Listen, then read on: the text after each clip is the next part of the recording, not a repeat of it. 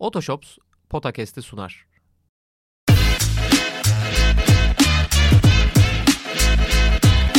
Potakast. Kaan Kural ve Orkun Çolakoğlu'yla NBA gündemine haftalık bir bakış.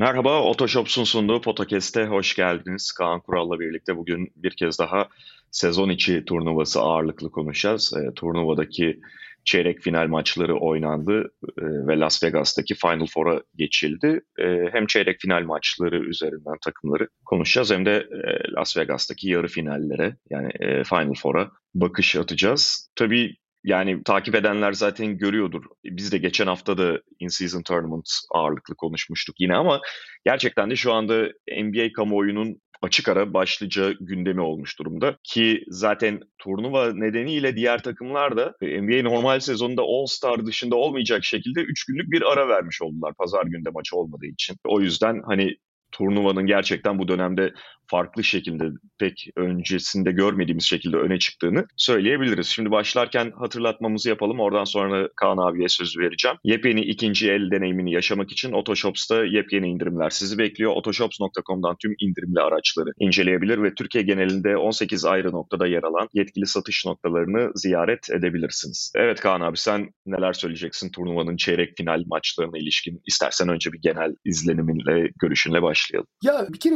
sezon içi turnuva turnuva çok kötü bir isim yani. Onu herkes söylüyor. NBA kupası yapın gitsin yani. ee, hatta şey diyorlar yani seneye muhtemelen sponsor bulurlar. İşte Amazon kupası falan bir şey olur yani. Ya da süt kupası neyse ne işte Coca-Cola kupası. Hı hı. Ama şey çok önemli abi. Yani daha e, bence grup maçlarının hemen başında başladı ve grup ilerledikçe o kafaya geldiler. Abi herkes buna bir turnuva gibi yaklaşıyor. Hemen hemen herkes diyeyim daha doğrusu yani. Ki en önemli konu da bu. Yani oyuncular ve takımlar buna bir turnuva gibi yaklaşırsa hakikaten iş rekabetçi olur ve oldu da zaten. Ee, şimdi Hı-hı. çeyrek final yani grupları gördük. Grupların son maçlarında işte o Boston'ın Drummond'da yaptığı taktik foul falan çok konuşuldu. 23 sayı öndeyken sayı farkı yüzünden. Ve çeyrek finallere geldik. Eleme maçlarında artık dikkat daha da burada çünkü direkt eleme maçı oynanıyor. Bence iki tane iyi iki tane de biraz hani kalitesi düşük maç oldu ama sonuçta kazanmak için oynadıkları çok ortada. Abi Hı-hı. yani en büyük şikayetimiz bu değil miydi abi? Kas, yani normal sezon zaten çok uzun maçlar iyice gazına hele böyle Kasım ayında falan Kasım Aralık başında falan hiç böyle bence Şubat daha kötü oluyor ama hani basketbolun kazanmak üzerine bir konu dönmesi yani kazanan takımın alkışlandığı ve herkesin kazanmak için oynadığı bir ortam yaratılması bence çok büyük başarı ve hakikaten de güzel maçlar oldu. Tabii e, kupaları her zaman yani İngiltere Federasyon Kupası'nda falan filan da görüyoruz. Kupada her zaman güzel olan taraf tek maçta eliminasyon sistemi dolayısıyla sürprizlerdir. E bir takım sürprizler de var. Şimdi son dörde bakıyorsun abi. Hani Milwaukee, Indiana, New Orleans, Lakers. Abi hadi Lakers bir derece. Milwaukee tamam ama abi Indiana ve New Orleans'ın burada olma ihtimali, son dörde kalma ihtimalini bence çok az kişi öngörebilmiştir yani. Hı hı. E, bu açıdan da bence gayet keyifli oldu. Kesinlikle yani bence bundan sonra ben geçen haftada bahsettiğim gibi biraz şu anda çok yeni olmasından da faydalandığını, bunun ekstra bir ilgi ve oyuncular tarafından bakıldığında da ekstra bir motivasyon getirdiğini düşünüyorum. Bu da azalabilir gelecek senelerde ama neyi düzeltebilirler ya da neyi biraz daha geliştirebilirler konusunda düşündüğümde de aklıma şu geliyor. Yani grupları biraz daha dengeli yapabilirler işte nasıl hani futbolda, basketbolda, e, Şampiyonlar Ligi bilmem ne belli bir sıralamaya göre o grup gruplar dağıtılıyorsa benzerini NBA'de yapabilir hatta yapmalı.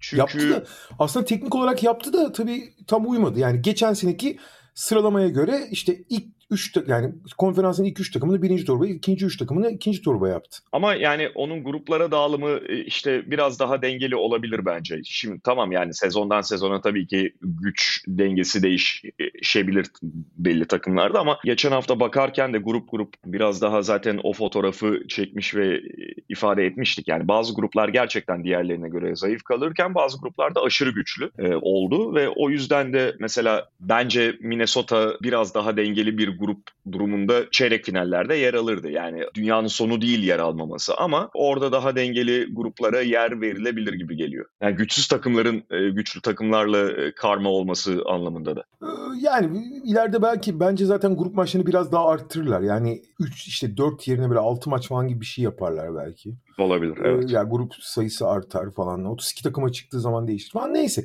Ama sonuç itibariyle bence iyi bir noktadan başladılar ve yani çeyrek finallerde büyük bir keyifle ve iştahla izlendi yani. Evet, istersen o çeyrek final maçlarına bakalım. Hı hı. Ee, Boston Indiana ile başlayabiliriz doğu tarafından. Teorik olarak da en büyük sürpriz diyebileceğimiz her ne kadar Indiana ev sahibi olsa da. Hı hı. Ve abi bu maç bence şey ya. Bence sezon başından beri gördüğümüz bir şeyin ilan oldu. Abi Tyrese Halliburton artık bir süper yıldız yani. Zaten şu anda ya bütün rakamlarda onu söylüyor. Biliyorsun ligin asist kralı fakat çok az top kaybediyor. Yani adamın asist top kaybı yani organizasyon ve bunun hata oranı Chris Paul ayarında. Ligin en yüksek temposunda oynatıyor. John Wall temposunda oynatıyor. Bu tamamen Chris Paul'un zıttı bir durum. Bir de yetmez mi? Şut performansı Stephen Curry'den sonra bu kadar yüksek volümlü, bu kadar işte dribbling şut yani e, yüzdeden bahsetmiyorum. E, yüksek volüm ve şut zorluğu anlamında ve şutla yarattığı tehdit anlamında Stephen Curry'den sonra en yani Stephen Curry ile kıyaslanacak seviyede. Adam hı hı. ulan organizasyon hata oranı Chris Paul, hız, sürat John Wall şut Stephen Curry ile kıyaslanıyor. Ulan bunlar bu işin zirveleri yani.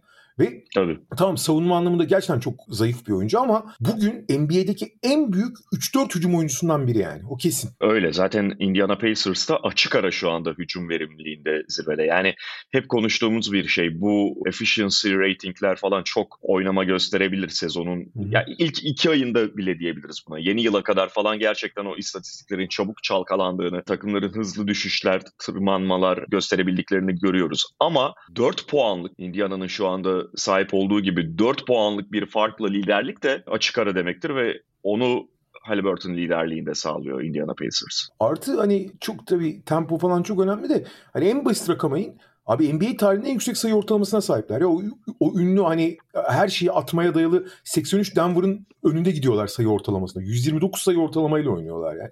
Ha rakipleri de NBA tarihinin en skorer ikinci takımı konumundalar ama bütün rakiplerinde çok yüksek soru. Ama abi bu tempoya hani koç zaten Rick Carlisle gibi bir kontrol manyağını ikna etmek için ancak Halliburton gibi bir yetenek olmak lazım. Şimdi bu yarı finale baktığımızda da ilk yarıyı biliyorsun Halliburton çok iyi geçirmedi. İki asistle evet. bitirdi ilk yarıyı zaten. Abi maçı 13 asist 0 top kaybıyla bitirdi ve maçın sonunda kariyerin ilk triple double'ını yaptı. Bunu zaten bu, bu turnuvayı ne kadar turnuva maçını ne kadar önemsediğini de söylüyordu.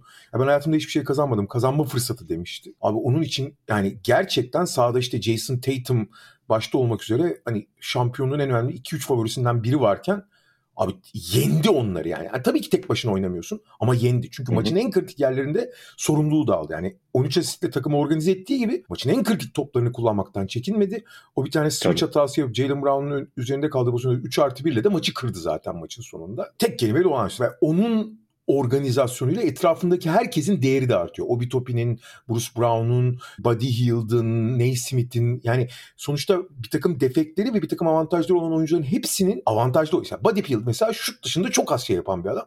Ama şut temelli oynatıyorsun adamı zaten ve en doğru şutları veriyorsun. E, Obi Toppin sahayı çok iyi bir koşan ama iyi karar veremeyen, oyunun diğer alan, adam alanları zayıf bir oyuncu. Onu koşarak kullanıyor. E keza e, Miles Turner mesela çok kötü girdi sezon ama onu bile verimli gösteriyor. E, Aaron Naismith belli açılardan çok sınırlı bir oyuncu. Benedict Maturin de öyle. Hepsini en iyi olduğu işleri yapabilecek konuma getiriyor. Bu inanılmaz bir şey. Diğer taraftan da şeyi de söyleyeyim. Boston'da da hani dere tepe düz gittik. iki adım e, bir arpa boyu yol gitmemişiz durumu var ya. Ya hala maç sonunda ne yapacağı konusunda hiçbir fikri olmayan bir takım ya. ya inanılır gibi değil gerçekten. Bugün ligin en zayıf takımlarının, en az iddialı takımlarının bile maç sonunda ne yapacağı üç aşağı beş yukarı belli. Hiçbir şey yapmasalar yıldızlarına veriyorlar izolasyon oynatıyorlar. Abi ben maçı Amerikan mutfakta da konuşuyorduk. Maçı seyrederken şey dedim. Ulan Marcus Smart olsaydı şimdi bu son 3 topun ikisini o kullanmıştı dedim. Çünkü biliyorsun onun evet, eline kalıyor evet. ya yani. Aynen. Abi maç berabereyken 105-105'ti abi. 9-0 seri yediler son 2 dakikada ya. Ve hani 9-0 seri tamam olabilir. İşte çok kötü gider o, o dakikalar. Çok kötü oynarsın ama bunların ne yapacağı belli değil abi. Hani beni en çok inanamadığım en çok dehşete düşüren o. Boston o tip pozisyonlarda ne yap... Başta Tatum tabii. Burada en büyük sorun bence Tatum. Çünkü yıldız oyuncu orada karar verici olur. Ama takım ne yapacağını bilmiyor abi maçın sonunda. En keskin, en kolay, en rahat nasıl hücum ederiz, ne yaparız? Büyük bir belirsizlik var. O yüzden zaten Marcus Smart'a kalıyordu. Kimse ne yapacağını bilmiyor. En son Marcus Smart'a gidiyor. O da zaten deli cesareti olduğu için o kullanıyordu topu yani. Valla evet Tatum eleştiri almalı tabii ki takımın yıldızı olarak. Ama bunun bu kadar böyle sürekli sürekli sürekli tekrarlanan bir durum olması başka bir şey de işaret eder. Koç. E, tabii tabii. Tabii. Yani Joe Mazzulla hani zaten biraz böyle kucağında buldu görevi işte önceki yaz e, Yudoka krizi sezonun başlamasına kısa bir süre kala Boston Celtics'in aksiyon almasının gerekliliği falan derken e, Mazula biraz kucağında buldu. Belli bir sempati de duyuldu falan ki Boston genel olarak yani işte sadece playoff'a kritik maçları e, bakmazsan ya da böyle maç sonu problemlerini detaylı olarak incelemezsek genel performansa bakıldığında başarılı bir takım. Bu sezon keza öyle. Çoğu zaman ligin en iyi takımı görünümündeydi. Ama bu tip durumlarda sürekli takımın bir takımın sorun yaşıyor olması da koça yazar. Ya da koça işaret eder. Bir gözleri koça çevirirsin. Ya Boston gerçekten bunu anlatmaya, tekrar detaylandırmaya gerek yok. Yani çok iyi bir takım. Ligin en iyi takımı oldu, başlangıç noktasında ligin en iyi takımı olduğunu dahi iddia edebilirsiniz ve çoğu zaman da mesafeyi açarak maçı kontrol ettiği ya da bundan sonra edeceği için bu tip maç sonu krizlerini fazla yaşatmayabilir de. Ama illaki bir yerlerde de yaşayacak. Nitekim bu maçta da yaşatmayabilirdi. Bu maç evet, abi evet. şut performans çok belirleyici oldu. Boston'da e, Sam Hauser dışında herkes felaket şut attı abi. Sam Hauser'ı çıkardığın zaman takım 34'te 7 üçlük attı abi. Ki bu takımın yani ciddi kalbur üstü şutör bir takım olduğunu diyoruz ama Derek White 9'da 2, Jalen Brown 7'de 2, Tatum 8'de 2, Drew Holiday 5'te 1, e, Peyton Pritchard 4'te 0. Yani bu takım gerçekten iyi şutörlerden kurulu bir takım ve hani penetre pas oynadığı için şutu iyi yaratan da bir takım. Ama Sam Hauser dışında 34'te 7 ne abi? Diğer tarafta 40'ta 19 yani neredeyse %50 atan bir Indiana var.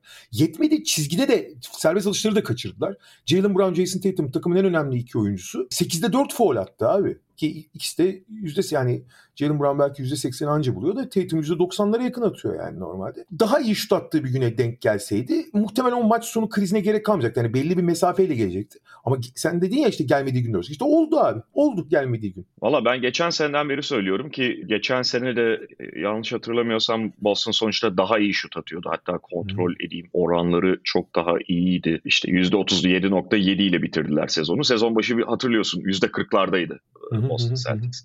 Şimdi bu sene tabii yine üçlük için de geçerli yani oynamalar olabiliyor sezonun ilk bölümünde ve %37'nin gerisine %36.6'lara düşmüş durumda Boston. Bu kötü bir yüzde değil ama çok çok iyi bir yüzde de değil ve bence bu seviyelerde şut atan bir takım bu kadar fazla, bu kadar yüksek volümde üçlük atmamalı. Yani Boston'daki fikri evet anlıyorum. Geçen seneden beri söylüyorum. Tabii ki o bu kadar fazla şut atabilen oyuncu olması beraberinde o şut volümünü getiriyor ama biraz daha iyi şut seçebilir Celtics. Yani tamam mı? Her ilk opsiyonda atmak zorunda değilsiniz. Bu oyun ikinci, üçüncü opsiyonlarla da oynanıyor. Closeout'a hücum ediyorsun.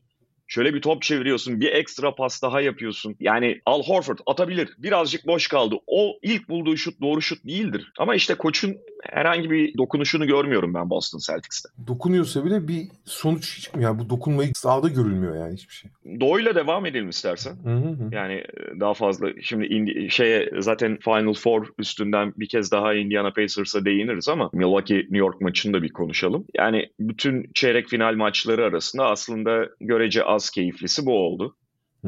E, Milwaukee Bucks ikinci yarıdan itibaren net biçimde mesafe açtı. Rahat kazandılar. Ya Milwaukee açısından sık konuştuğumuz bir konu. Bu sene savunmaları problemli. Hücumla kazandıklarında kazanıyorlar. Ve özellikle front court tarafında da New York Knicks'e karşı bir üstünlükleri zaten kağıt üzerinde de belirgindi. Hem bu devreye girdi hem çok iyi şut attılar takım halinde. New York'un perimetre savunması pek onların işini zorlaştıramadı ve New York Knicks Hani Randall'ın 41 sayı attığı bu sezonki hücum anlamında en iyi maçlarından birini çıkardığı bir günde fark yedi. E, Knicks'in bu maça kadar gayet de iyi gözüken savunma istatistiklerinin de biraz şey olduğu, kumdan kale olduğu bence dediğim gibi eşleşme ters olsa da ortaya çıktı. Bence de. Ya ben de New York'un savunmasının biraz hormonlu olduğunu düşünüyorum. Üçüncü geldiler çünkü maça çıkarken NBA üçüncüsülerdi. Bence hiç öyle değiller. Evet sert bir takım Evet mücadele ettik ama özellikle mesela Brunson'la falan hiç topa baskı yapmıyorlar. Mitchell Robinson hiç göründüğü gibi bir çember savunucu değil. Birebir savunması falan çok problem. Ha iyi bence kötü savunma takımı değil ama asla elit değiller yani. Milwaukee'de paramparça etti. Ama burada da mesela biraz evvel bahsettiğim gibi inanılmaz bir şut performansı var. Abi New York 23 üçlük denedi. Milwaukee 23 üçlük soktu. evet yani New York'un ki zaten az yani o, o oranı biraz artırmaları gerekiyor ama 23 denerken 23 soktu. Abi 38 değil %61 ile üçlük attı abi Milwaukee. Ve herkes yani yağmur gibi yağdırdılar. Lillard 7'de 5, Beasley 10'da 6. Antetokounmpo bile e, birde bir attı. E kenardan gelen zaten daha ilk çeyrek AJ Green'i soktu. AJ Green 3 tane birden soktu bir anda. Yani onun için var sahada da 3 tane sokar mısın? Campaign 3'te 2 attı abi. Hani özellikle 3. çeyrekte Lillard atmaya başladıktan sonra bir türlü yetişemedi. Böyle şut attığı bir günde de Milwaukee yani bence beklediğinden de rahat kazandı ama bu hani seninle geçtiğimiz haftalarda da konuştuğumuz konu. Yani Milwaukee adına evet galibiyetler geldikçe, hücum belli ritimler kazandıkça bir takım olumlu gelişmeler var ama temel bu Milwaukee'nin yani şampiyonluk favorisi konumundaki Milwaukee'nin temel sorunları ilgili bir şeylerin çözüldüğü anlamına gelmiyor. Ben mesela Malik Beasley'nin ilk 5'te başlaması çok onları hani ekstra şut performansı falan getiriyor ki bu maçta da zaten onda 6 üçlükle falan oynadı ama evet. abi bence başka problemler yani e, hiçbir problemi çözmeye çalışmayıp hani ulan daha iyi biraz daha iyi oynarsak iyi olacak bu iş falan yapıyorlar ama sorun çözmek falan gibi bir kavram şey yok bir niyet yok gibi gözüküyor şu anda yani. E, e, evet yani biraz daha böyle şey Milwaukee Bucks Milwaukee Bucks gibi oynarsa zaferlere koşar. Bu arada sen ezberinin peşinden gidiyorlar sanki. sen Mazula'ya şey yaptın ama ben özellikle demeçlerine falan da bakıyorum. Abi Adrian Griffin'in hakikaten hiç alakası yok yalnız ha. Abi yani. o, o zaten ayrı konu onu konu. Adrian Griffin e, Allah affetsin yani orada çok büyük ıska atmış gibi gözüküyor Milwaukee Bucks. Hiçbir şeyi yok ve, ve çoğu konuda da daha kötüye gitti Milwaukee Bucks. Mazula hani Mazula belli ölçülerden böyle aa bu bayağı iyi koçmuş gibi algılandığı ve aksettirildiği için ve sürekli tek sonuçta bir buçuk sene oldu Mazula'nın. Tekrarlayan bir durum olduğu için onu ayrıca söyledim ama Adrian Griffin yani e, felaket onun şu anki performansı ona bir şey diyemem. Ha belki biraz düzeltir falan daha evet yeni falan ama hani yıllardır Adrian Griffin her yaz iki tane falan açık pozisyon için görüşmeye giderdi ya ve hı hı. an meselesi olarak bakılıyordu onun bir takım alması. Hı hı. Yani bunun mu şu ana kadar bu kadar peşinden koştuğumuz delirtiyor. Bir tek Milwaukee için bence olumlu olan e, Lillard artık biraz daha rahat gözüküyor. Böyle çok biliyorsun sezon başından beri bir mutsuz ve bir böyle bir negatif bir tarafı vardı. En azından psikolojik olarak daha rahat gözüküyor. Esas bence geçen sezon Antetokounmpo için bir, bir düşüş sezonuydu. Yani kendi standartlarının altında bir sezon geçirmişti. Bu sezona da çok çok iyi girmemişti ama son günlerde inanılmaz bir durumda. Abi o fizikli evet belki birebir savunma konusunda göründüğü kadar iyi olmayan ama o fizikli New York şeyini pot altını abi perişan etti ya. Perişan etti yani. Hani hakikaten çok çaresiz kaldılar yani. Bir de Chris Middleton gıdım gıdım da olsa biraz daha fazla kapasitede kullanılmaya başladı dakika olarak da rol olarak da. O da e, ufak da olsa sevindirici. Ama herhalde şeyi kabul etmemiz lazım artık. Chris Middleton yani kariyerinin artık şey döneminde yani oyun aklı ve beceri üzerinden gidiyor artık. Yani savunması falan düşmüş durumda vesaire ama hani eğer Lillard ve Antetokounmpo bu seviyede oynayacaksa zaten o role biraz daha inmesi de e, olumsuz değil hatta olumlu bile olabilir. Eğer yani 35 dakikalar falan oynayıp onu koruyabilecekse yani bu düşük atletizm seviyesi ve düşük ana rol yani üçüncü role inme şeyini koruyabilecekse e, olumsuz olmayabilir yani bu durum. Hı hı. Batı çeyrek finallerine geçelim. New Orleans Sacramento Kings karşı karşıya geldiler ki bu sezon New Orleans Sacramento'yu üçüncü defa mağlup etti. Tam onu söyleyecektim. Üçüncü defa mağlup etti. Ve ilk iki maçta olan bitenler bu maçı çok etkiledi abi. İlk iki maçta çünkü Zion Williamson perişan etmişti Sacramento'yu. Bütün planlarını Zion Williamson'ı işte ikili sıkıştırma getirmek ve onu o toplu olduğunda onu zor işini zorlaştırmak üzerine kurgulamışlardı. Zion felaket bir maç oynadı. Gerçekten korkunçtu yani. Bir de işin ilginç yanı herkes çok keskin. Zayn zaten maçın başından itibaren sadece savunma ile ilgili değil. Uyuyor gibiydi. Fakat Zion Williams'ın aldıkları önlemleri diğer oyuncular korkunç ağır cezalandırdı yani. Evet ve bence şu ikisi de çok etkileyici. Yani bunu Sacramento'da yapmış olmaları birincisi. Hı hı. Çünkü Kings iç saha avantajı en yoğun takımlardan biri. Orada hı. bambaşka bir atmosfer var. Hele hele böyle turnuva maçı olunca ekstraya nasıl e, geçtiğini gördük. İkincisi Sacramento inanılmaz şut atarak başladı maçı. Akıl yani e, ve fark oldu. Hani herhangi bir takım orada çözülebilirdi pekala. Deplasman ortamı rakip yağmur gibi üçlük yağdırıyor. Orada çözülebilirdi başka bir takım. Ama New Orleans çözülmedi. Yani kritik noktalar var tabii. Birincisi şimdi New Orleans'ta gerçekten birden fazla ve çok iyi şey perimetre savunmacısı var. Onları üst üste değiştirerek De'Aaron Fox'un başına verebilmek New Orleans'ın sahip olduğu bir lüks. Çoğu takımda olmayan, New Orleans'ta olan seçeneklerden biri ve De'Aaron Fox biraz da belki ekstra kötü günündeydi diyebiliriz ama epey yıprandı maç boyunca. Yani bu sezonki çizgisinin hayli altında bir maç çıkardı. İlk çeyrekte daha 15'e çıktı fark ama ondan sonra maçı çeviren oyuncu Jose Alvarado oldu. O senin söylediğin dış savunmacılardan. Evet yani zaten e, onun da mesela 18 dakikada artı 19 la bitirmiş olması bir şeyleri işaret ediyor. E, Herb Jones hala şutu istikrarsız bir oyuncu ama bu maçta olduğu gibi 5'te 3 üçlük attığında şey oluyor yani Herb Jones değil de sanki başka bir oyuncu transfer etmiş günlük e, birlik transfer etmiş gibi oluyorsun. O zaman bambaşka bir şey ortaya çıkıyor. O da çünkü o savunmacılardan bir tanesi. E, ve tabii şeyi de söylemek lazım. Yani Brandon Ingram çok iyi maç çıkardı falan. O zaten maçın yıldızı diyebilirsin New Orleans açısından ama Trey Murphy'nin sakatlıktan dönüşü çok önemli bir takviye oldu New Orleans'a ki bu Aynen. maçta da en iyi şut attığı maçlardan biri değildi ama yine bu maçta da o da kendini gösterdi. Yani şu anda New Orleans'ın çok geniş bir kadrosu var. Herkes sağlıklıyken ki hala sakatlı. Yani Larry Nance mesela bence bu takım içerisinde önemli yeri olabilecek bir oyuncu ama şu anda yine sakat. Öyle eksiklere rağmen böyle e, rahatlıkla 9 kişilik hatta istese 10 kişilik rotasyona genişleyebilecek, çıkabilecek bir takım New Orleans. Abi Lerinden sakat dedin. Evet ki bence de çok önemli. Abi bu takımın son 20 gündeki e, en ses getiren oyuncularından biri kimdi abi? Çaylak Jordan Hawkins, Hawkins. değil mi? Evet. Jordan Hawkins bu maçta dakika alamadı abi. Evet. Çünkü yani nerede ilk defa bu kadar sağlıklı işte CJ McCollum döndü, Trey Murphy döndü falan sağlıklı bir takım oldu.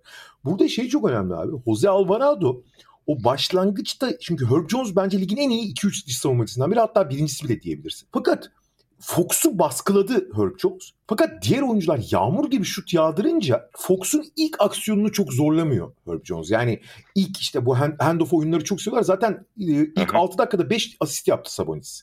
Onları zorlamıyor. Evet. O bir oyuncuyu yavaşlattığı için Alvarado gidip bu aksiyonu zorlaştırdığı zaman bir anda bir çomak soktu Sacramento'nun yapısına.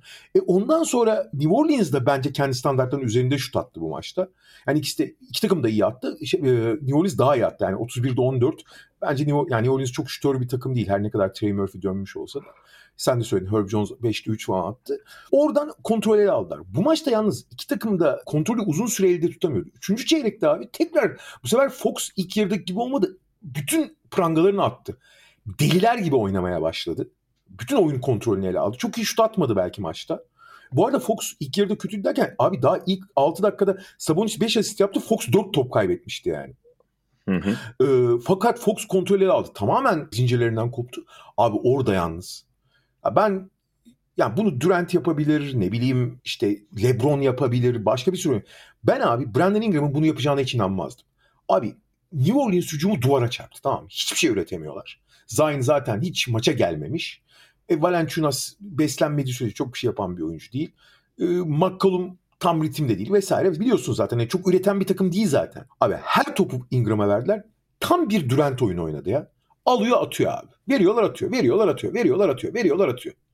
Abi o bölümü özellikle 3. yarının son bölümünü tamamen oyun kontrolü Sacramento'ya geçmişken bir oynadı Ingram abi. Ulan dedi yani bir de Dünya Kupası'ndan çok kötü anlarımız olduğu için Ulan sen böyle top oynayabiliyorsan niye hani bunu daha istikrarlı yapmıyorsun falan dedirtti. Alvarado maçı çeviren ama Ingram'da net maçın yıldızı yani. Valla Brandon Ingram'da şu var abi. Hani Dünya Kupası örneği verdin. Hakikaten orada çok kötüydü. Ama senle mesela şeyde falan da o dönem tabii podcast yapmıyorduk da şu kritik Brandon Ingram açısından e, onun fazlaca rol alması, fazlaca dakika alması, fazlaca topla haşir neşir olması, topu yönlendirmesi gerekiyor. Doğru. Yani siz Brandon Ingram'a 15 dakikalık falan bir görev çizdiğinizde, onun sınırları oralarda olduğunda, e, top kullanma sayısı azaldığında ya da sahadayken bir köşe şutörü olarak çoğunlukla kullanıldığında Brandon Ingram hızla düşebilir. Kariyerinin bu noktasında artık böyle bir oyuncu. Bazı oyuncular düşer yani. O şey değil bu, e, bilgisayar oyunu değil ve aynı katkıyı verebileceklerini daha kısıtlı sürede de bunu yapabileceklerini farz edemezsiniz.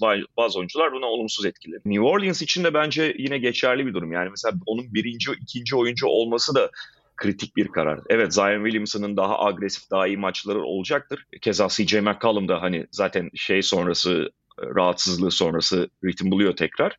E, ve o da bir ana top yönlendirici ama Brandon Ingram'ı orada kesinlikle geri plana atmamalı Willie Green ve hep belli bir ölçüde top kullandığından top kullanma derken ben bunu sadece şut atma anlamında demiyorum. Oyun yönlendirdiğinden emin olmalılar. Ve ama abi zaten belki de en değerli şey psikolojinin sıkışan oyunu çözebilmek. Abi orada yani gerçekten hani hep Durant'le kıyaslanır ya zaten. Ha, tam Durant oyunu oynadı ya. Tam Durant oyunu oynadı. Evet şeye geçelim. Lakers Phoenix maçını konuşalım. Sonra da dediğimiz gibi zaten e, yarı finallerde bir ön bakış atarız. O da Lakers'ın çok iyi başladığı, epey iyi savunmayla Phoenix'i hayli fazla sayıda top kaybına zorladı ama sonrasında yani zaten Lakers'ın geçen yıl iyi hücum edemediği için de hatta kötü hücum değil kötü şut attığı için de bir türlü o savunmanın karşılığı olacak şekilde fark açamadı.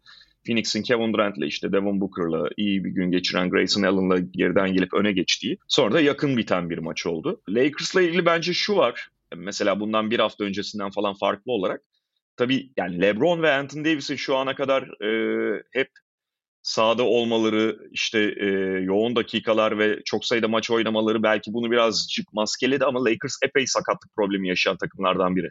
Ve daha detay oyunculara bu sakatlıklar şey olsa da e, onların başına gelmiş, onları eksiltmiş olsa da sonuçta derinliklerinden götürdü. Bu da önemli. Bence Lakers'ın derin kadro yani tam kadroya yakınken o derinlikten neleri alabileceğini, nasıl bir avantaj sağlayabileceğini gösteren bir maç oldu bu Phoenix maçı. Hatta iki gün önceki Houston maçında buna örnek olarak gösterebiliriz. Valla her şeyden önce şeyi söylemek lazım.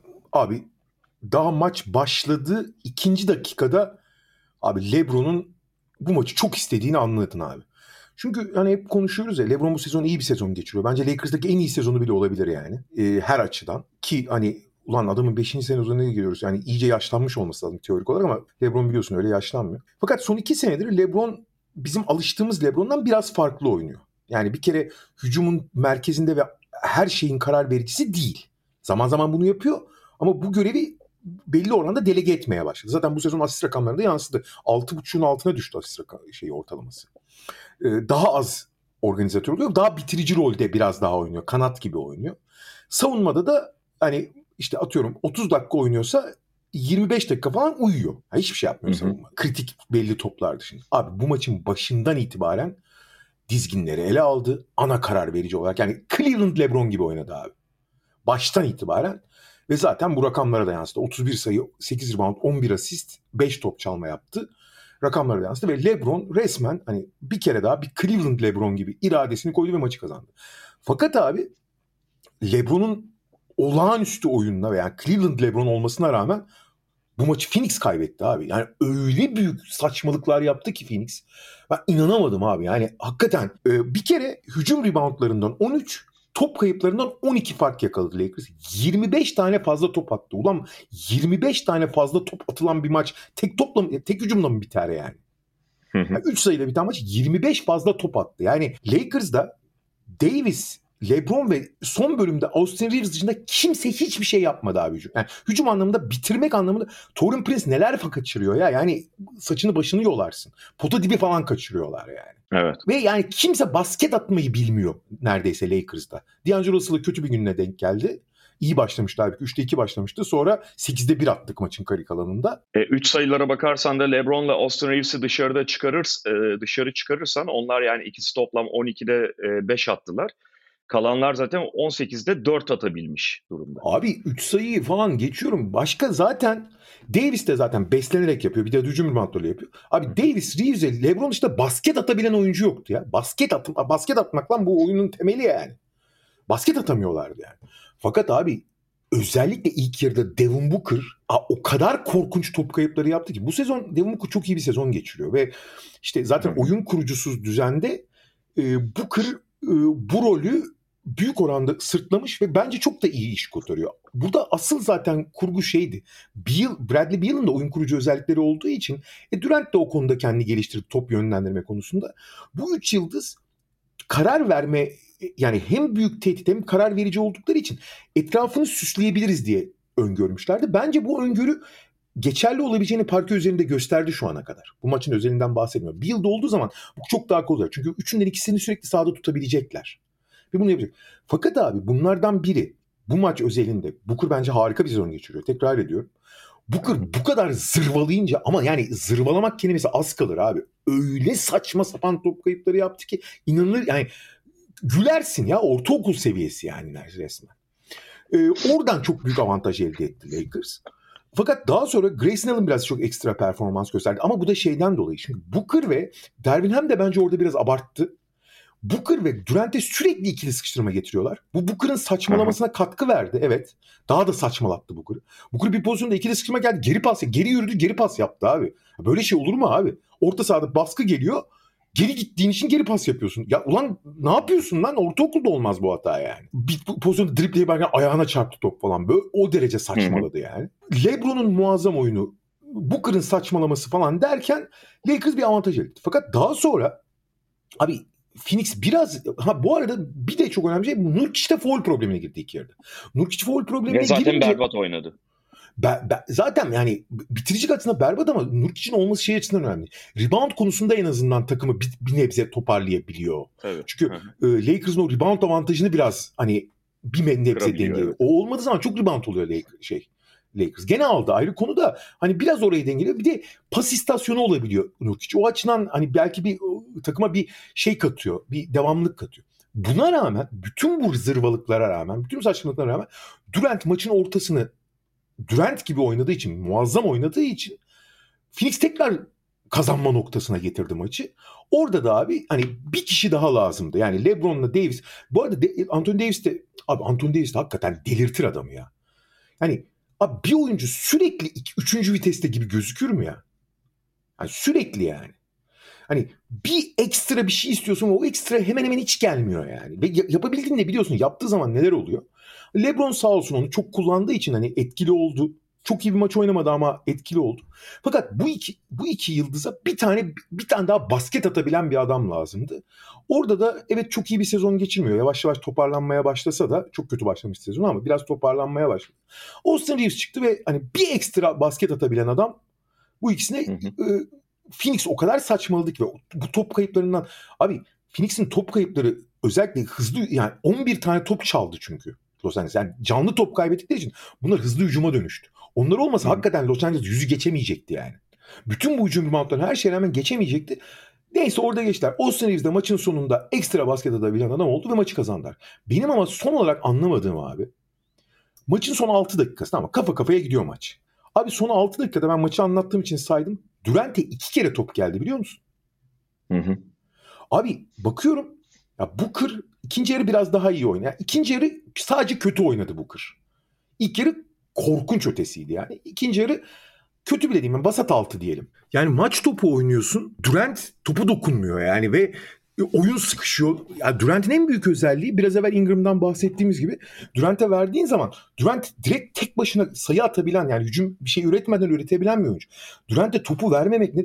Abi Durant'in iki tane basketi var. İkisi de köşede pacing yaptığı için pas verilen toplarda attığı üçlükler. Başka hiç top verilmiyor yani. Ya kesinlikle hani Phoenix bir şeyleri masada bıraktı. Ona e, bir şey denemez ama Lakers da mesela sen hani şeyi e, hatta bazen ikili sıkıştırmayı abarttı bile Darwin dedin ya. Hı hı. Ama bunu ana strateji haline getirerek de işte bütün o top kayıplarını falan da saldı ve işte derinliği orada iyi kullandı. Yani Lakers'ın zaten formülü bu olmalı. Lakers mevcut kadrosuyla iyi bir hücum takımı olamaz bugün NBA'inde ama iyi bir savunma takımı olabilir. Geçen senekinin de üzerine çıkabilen bir savunma takımı olabilir. O seçenekleri var çünkü perimetrede daha fazla seçenekleri var falan.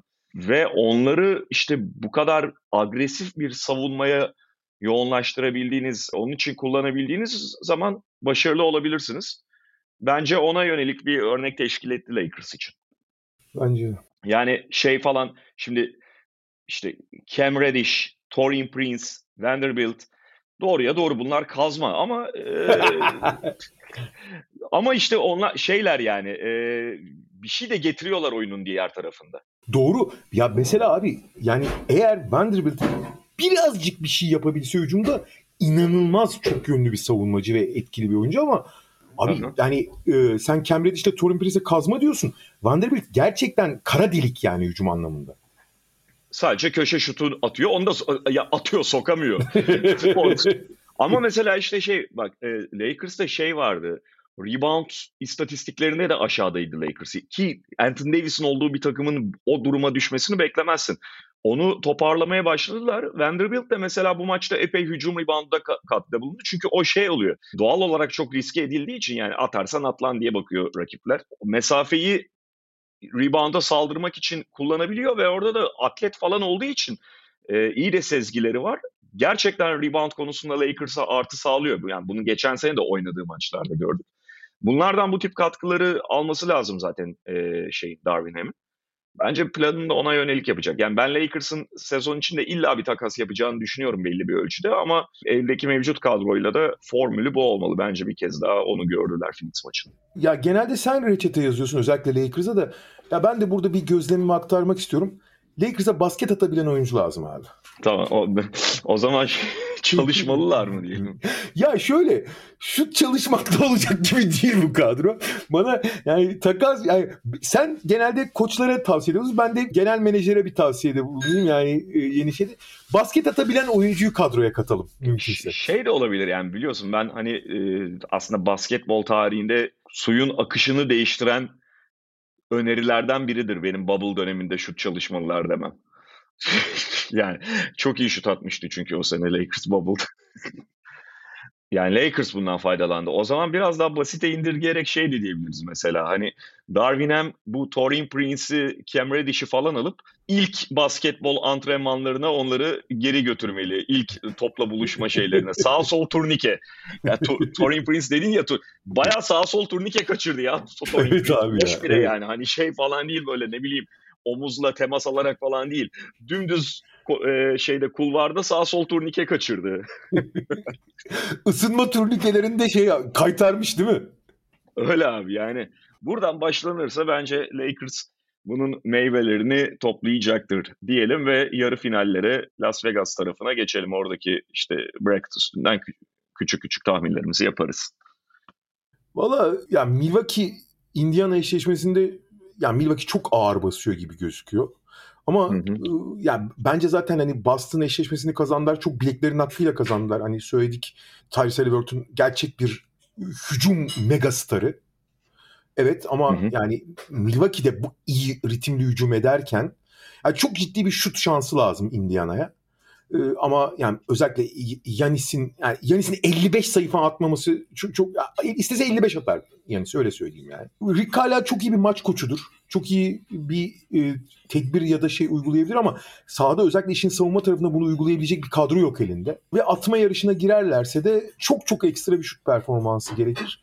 Ben o yüzden hani sezon başı itibariyle favori takımlar arasında en sallantıda gözüken Milwaukee'nin turnuva finali oynayacağına inanıyorum yani. Olabilir pekala ama işte Milwaukee'nin de özellikle perimetre savunmasında yaşadığı zorluklar yani Indiana gibi hani Halliburton'dan bahsettik bir takıma karşı iyice su yüzüne çıkabilir. Tabii ki front court'ta yine avantajı var New York karşısında olduğu gibi Milwaukee baksın ama bu defa ters taraftan bunu çok dengeleyebilecek hatta üzerine çıkabilecek yani farklı biçimde daha belirgin bir avantaj yakalayabilecek bir takım var karşılarında. Indiana ne kadar zaten yetkin bir hücum takımı olduğunu gösterdi. Yani biraz daha zor geçilebilmesi gerekiyor Milwaukee'nin ön tarafta. Bunu yapabilecekler mi göreceğiz. Valla ben e, ya Indiana çok iyi hücum etse bile ben Milwaukee'nin bir üst vitesi olduğuna inanıyorum ama tabii dediğim gibi şut, per, yani şut performansının çok Indiana lehinde olması lazım eğer bu değişecekse. Batı'da Lakers New Orleans yarı finali var. Hı hı. Onlar da bu sezon ilk kez karşılaşıyor olmalılar. O anlamda da ilginç olacak işte New Orleans'ın sakatları geri kazandığından ve tekrar geniş kadroyla oynadığından bahsettik. Lakers'ta da benzer bir durum var. Bu an, bayağı iyi bir eşleşme olacak gibi. Valla ben normal şartlarda e, New Orleans favori derdim. Tek New Orleans şeyle hiç eşleşemez LeBron'la. Yani tamam Herb Jones falan çok iyi savunmacı ama Herb Jones'a uygun bir e, savunabilecek bir e, fizik değil LeBron.